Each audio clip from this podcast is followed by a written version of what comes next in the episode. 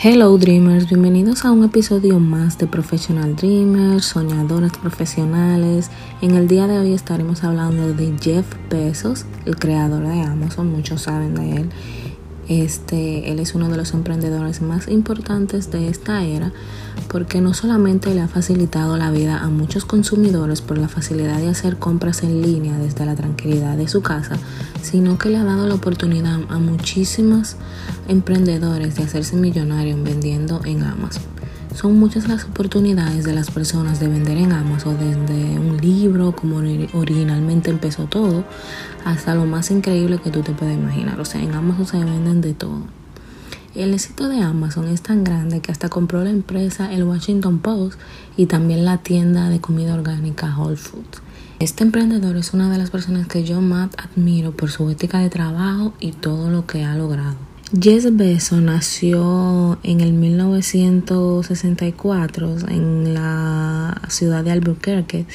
Este nunca conoció a su padre biológico. Su padre terminó siendo Miguel Mike Bezos, eh, un cubano inmigrante que se acabaría ganando la vida como un ingeniero en la ExxonMobil. Este se casó con Jackie, la madre de Bezos, y poco tiempo después lo adoptó y le dio su apellido.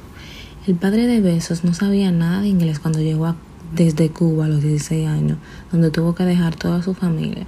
Pero finalmente él estudió y aprendió inglés y el mismo Besos recuerda que cuando él era más pequeño su padre tenía como un acento más marcado.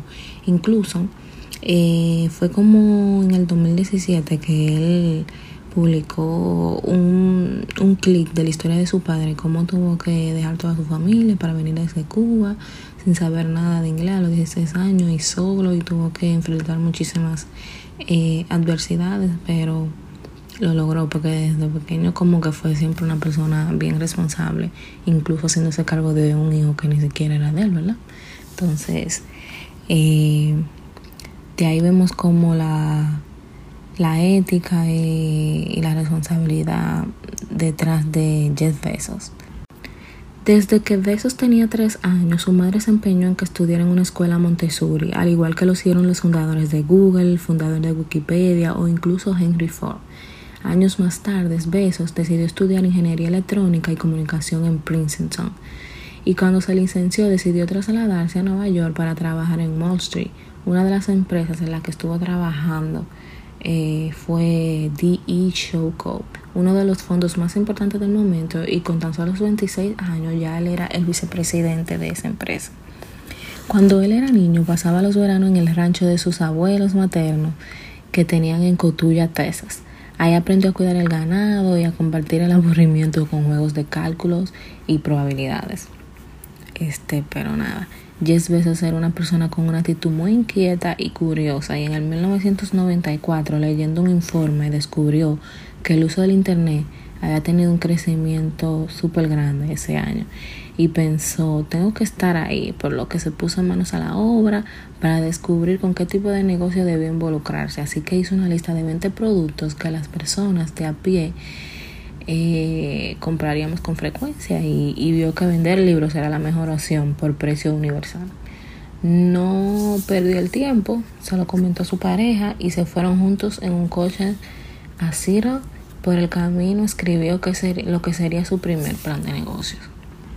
Jeff Bezos es el único estadounidense más rico que no se ha comprometido a donar la mayoría de su fortuna dentro de la iniciativa de Giving Place impulsada por Bill Gates y Warren Buffett. Nunca ha estado entre los 50 mayores donantes del país ni tiene una fundación personal que le permita canalizar su dinero hacia obras sociales. Aunque no está entre uno de los cinco personas que más donan dinero de su fortuna, él está bien comprometido a aportar a la sociedad de una manera eh, que le pueda servir. Hace poco él publicó en Twitter preguntando ideas de cómo servir mejor a las personas con su dinero él estaba buscando a personas eh, de las mismas personas que lo siguen en Twitter, le dio la idea y le preguntó que cómo él podía servir más. Eh, más personas así es que necesitamos en verdad en este mundo que estén dispuestos a ayudar a los demás y poner un granito de arena, pero no lo podemos hacer dos o tres millonarios, necesitamos la ayuda y la ayuda de todos, o sea, para seguir aportando. Lo mejor es que podamos empezar ahora sin lo, con lo que tengamos, no importa si son 10 dólares, eh, la, que aportas a la causa de tu interés. Lo importante es siempre aportar desde ahora. Luchemos por lo que nos gusta. Miren la historia de Jet Bezos. Estudió, fue a la universidad, hubiese tenido una vida buena, pero no quiso conformarse con lo necesario, quiso ir más allá y hacer, y hacer cosas para ayudar al mundo. Yo estoy agradecida por emprendedores como Jet Bezos que marcan el camino para que otros puedan eh, hacer lo mismo o cosas mejores aún. Entonces, luchemos por nuestros sueños, no nos quedemos en, lo que la sociedad marca para nosotros, sino que siempre hay que ir más allá y tener eh, ideas más descabelladas. Y cualquier cosa que te esté rondando por la mente, si no fuera posible, no estuviera ahí. Entonces hay que luchar por eso. Espero que les haya gustado el episodio de hoy, un episodio corto pero inspirador, la historia de Jet Bezos, que es uno, en estos días estuvo en la revista Forbes como el más millonario del mundo mundial. Entonces es una persona de la verdad que los soñadores profesionales tenemos mucho en cuenta. Entonces, nada, espero les haya gustado. Y no te olvides de darnos un review donde sea que estés escuchando el podcast. Si lo estás escuchando en YouTube, danos like, suscríbete al canal. Espero que tengan un feliz resto del día. Bye.